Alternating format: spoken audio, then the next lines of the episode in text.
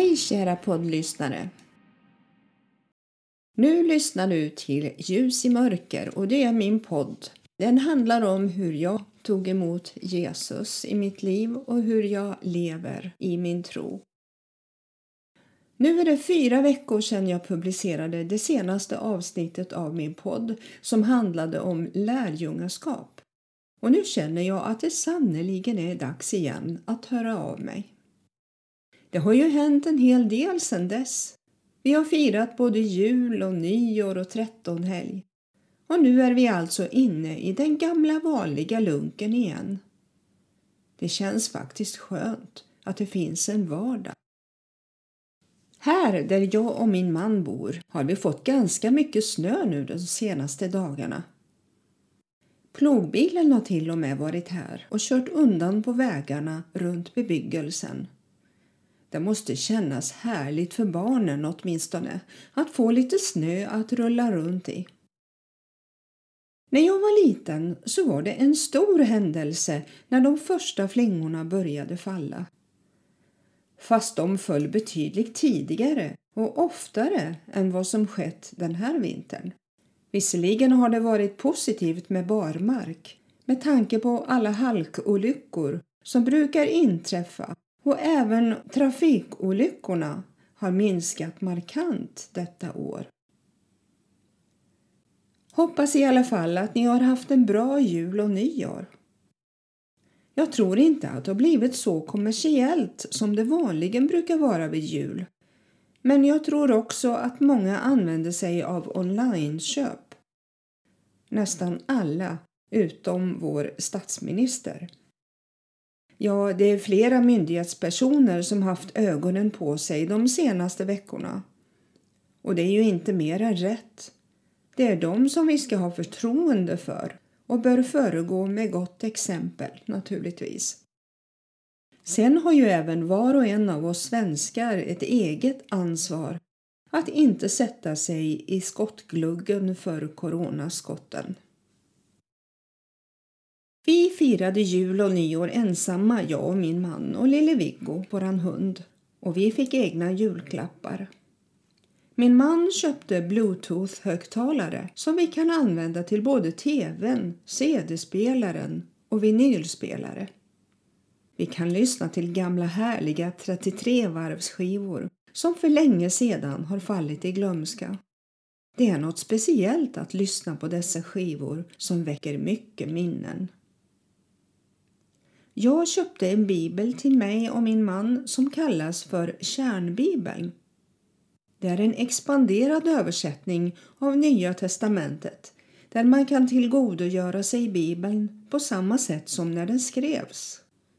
Både hebreiskan och grekiskan är rikare språk än vårt moderna språk. Det finns ofta flera synonymer med skillnader i nyanser men där svenskan bara har ett ord. Det finns korta, kärnfulla förklaringar mitt i texten som gör att det blir mer levande och intressant. Jag kan verkligen starkt rekommendera den. Senaste tiden har jag känt en sån tacksamhet. Vi har ju så mycket att tacka för som vi tar för givet och kanske inte tänker på. Jag kan framför allt med tacksamhet se tillbaka på mitt eget liv som kristen. Hur Gud har varit med i allt när jag tittar i backspegeln. Jag har visserligen gått igenom tråkiga saker och speciellt förra året när min syster fick lämna detta jordeliv. Det var en stor sorg hos mig. Och när vi hade så mycket bekymmer med vår dementa mamma då hon bodde i sin lägenhet men vi var rädda att hon skulle låsa ute sig, glömma att spisen var påslagen och ljus som var tända. Som skönt var så fick hon ett annat boende med personal runt omkring hela dygnet. Hon får också god omvårdnad, mat på bestämda tider och hjälp med klädtvätt och mediciner med mera. Jag känner sån tacksamhet att det löste sig så bra till slut. Jag och min man har haft ett bra år, även om coronan har dykt upp, fast endast i tv-apparaten för vår del. Visserligen har vi känt oss väldigt trötta emellanåt och haft lite förkylningssymptom. Men vi har ett fint ombonat hus, hämtat färdiga matkassar på Ica och kan gå ut i skog och mark och njuta av naturen. Vi har som sagt känt oss relativt friska och det bästa av allt är att vi har varit andligt friska. Morgonandakten är så värdefull då vi kan sitta och läsa både ur andagsbok och bibel, sjunga lovsång till vår skapare och be tillsammans. Det är verkligen en rik gåva. Jag har ägnat mig väldigt mycket åt social media och jag har nu över 200 vänner på Facebook, både kända och mindre kända för mig. Och att sitta på callcenter på TV Vision Sverige är också en förmån. Jag tar emot samtal och ber med människor som behöver förbön. Det ser jag som ett stort privilegium. Från den 28 december förra året till den 8 januari i år så hade vi TV Vision en nyårskonferens som hette Ljuset är starkare än mörkret. Det var så fantastiskt att få höra människor berätta om hur deras liv har blivit förvandlade sedan de fick möta Jesus och bli frälsta. Flera vittnesbörd handlade om hur de blivit befriade från bland annat missbruk av olika slag. Det var cirka 45 stycken förkunnare från hela Sverige som predikade om evangeliet. Det glada budskapet om Jesus och det han gjort för oss genom sin död och uppståndelse.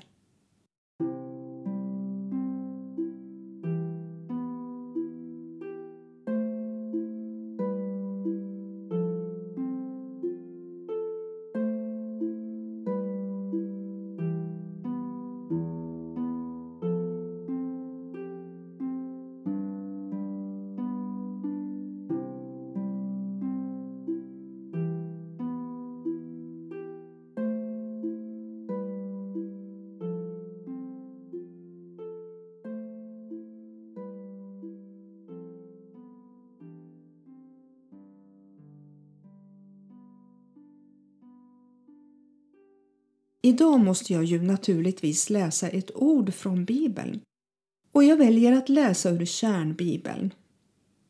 Jag läser ur Lukas evangelium och kapitel 15. Rubriken är Liknelsen om den återfunne sonen.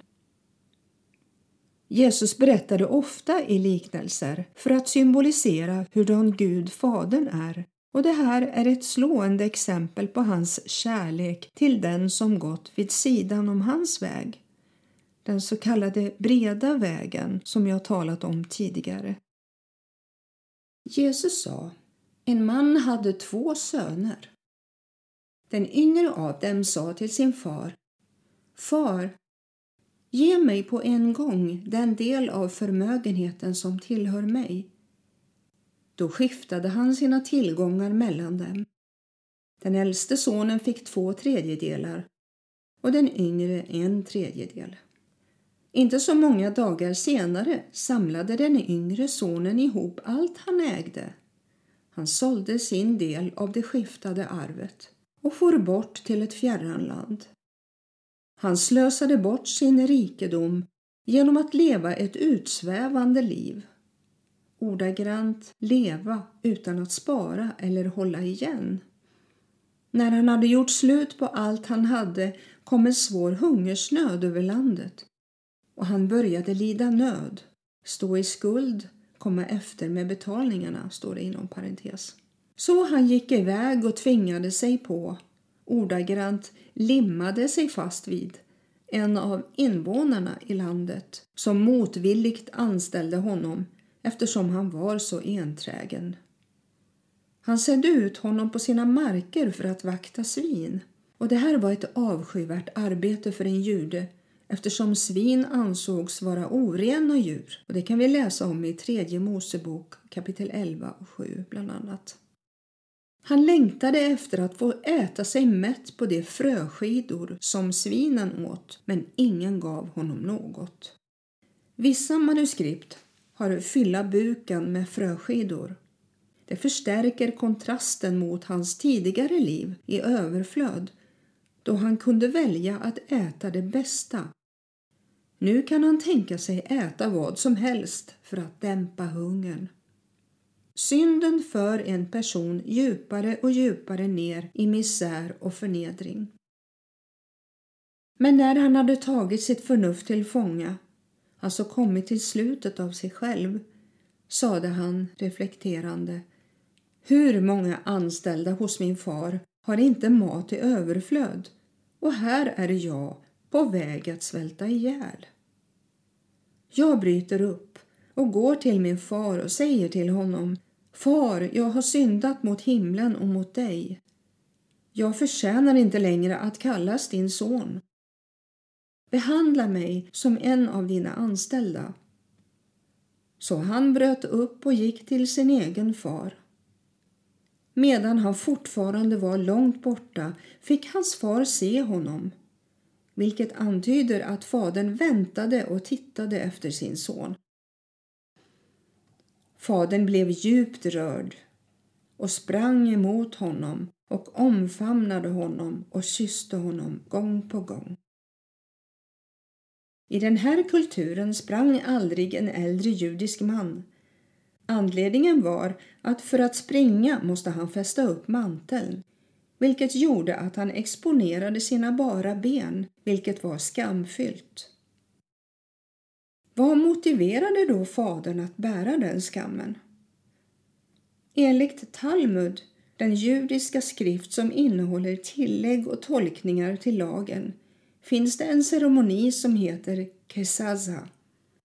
Den praktiserades om en judisk son lämnat det judiska samhället, levt med hedningar och sedan vände tillbaka hem. Stadens äldste mötte honom i stadsporten krossade en kruka framför mannen vilket symboliserade den brutna relationen med familjen, den judiska tron och samhället. Han var inte välkommen tillbaka. Så anledningen att fadern springer kan vara att han vill möta sonen innan de äldste i samhället hinner utföra denna ceremoni. Fadern var villig att bära skammen för att upprätta sin son. Men sonen sa till honom Far, jag har syndat mot himlen och mot dig.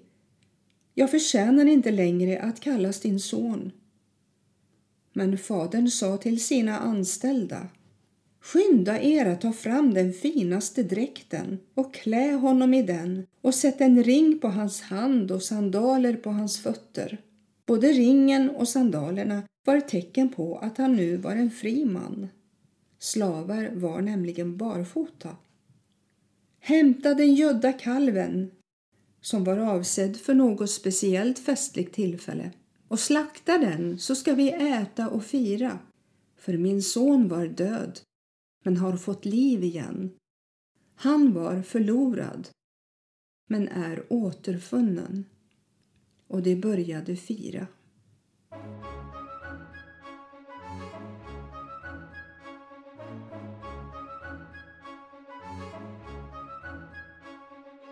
Tänk att hans far var så kärleksfull mot sonen som hade varit ute och slösat bort allt det han ägde. Vi vet inte anledningen till att han valde att lämna sin familj och ge sig ut och slå runt. Och detta är ju en liknelse. Men man kan säkert dra paralleller till detta i vårt verkliga liv. Ibland kan man känna leda vid att man inte mår bra i en relation till exempel eller att man bara är nyfiken på vad världen har att erbjuda. Det finns ett talesätt att gräset är grönare på andra sidan staketet. Det har du säkert hört. Men det är bara en synvilla. Har man en gång hamnat i fel omgivning så längtar man dit igen efter ett tag. Precis som Petrus skriver i Andra Petri brev andra kapitlet, verserna 18 till 22, när han talar om falska lärare som försöker locka till sig människor som är svaga och blir vilseledda. Så här står det. De falska lärarna talar stora och tomma ord och lockar med lössläppthet och kötsliga begär till sig nyomvända människor som nyss har kommit undan dem som lever i villfarelse. De lovar dem frihet utan några moraliska betänkligheter men är själva slavar under fördärvet. Men det man besegras av är man slav under.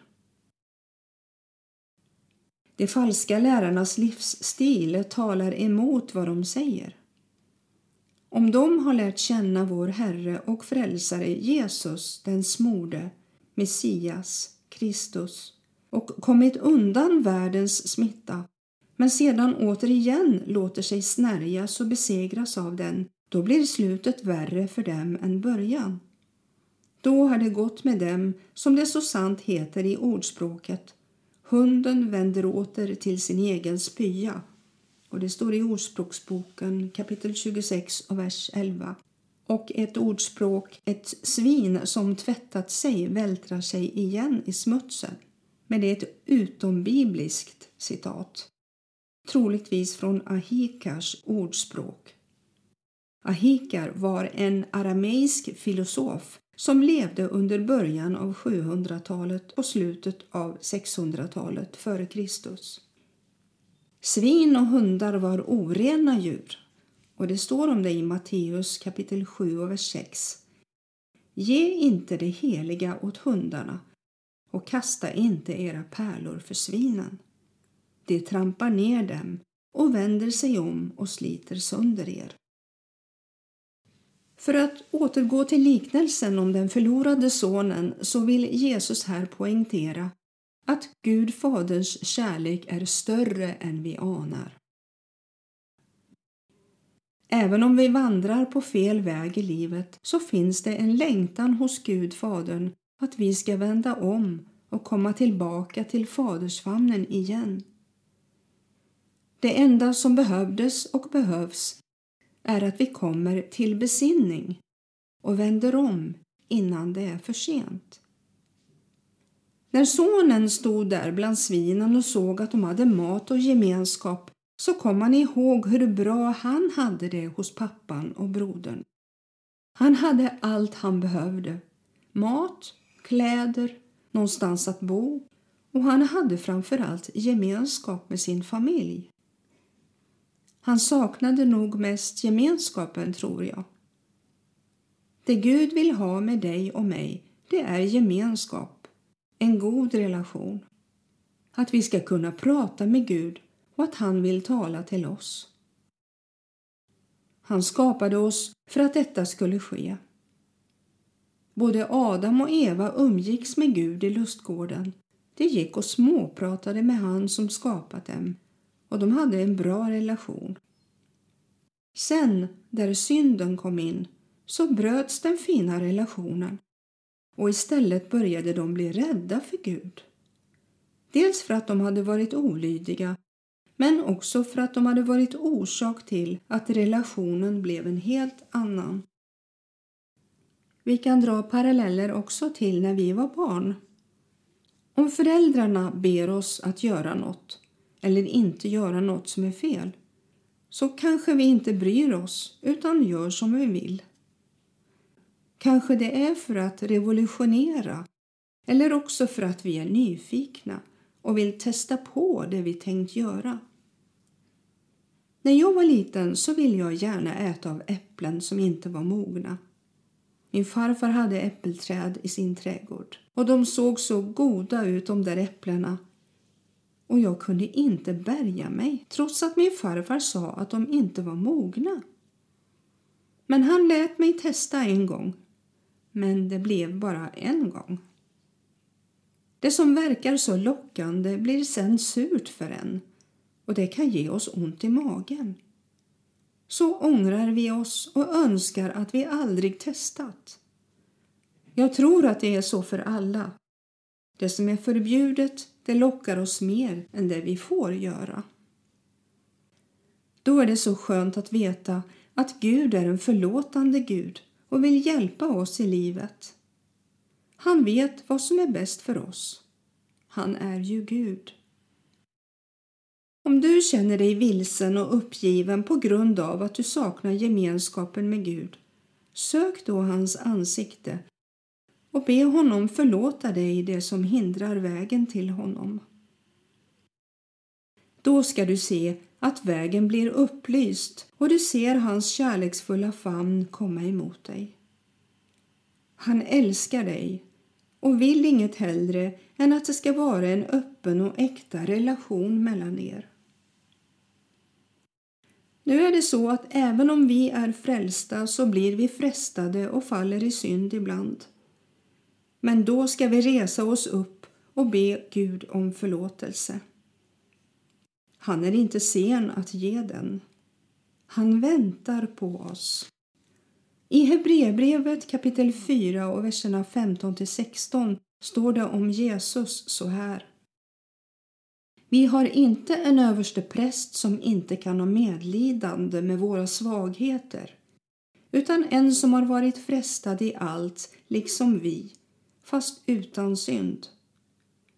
Låt oss därför frimodigt gå fram till nådens tron för att få barmhärtighet och finna nåd till hjälp i rätt tid.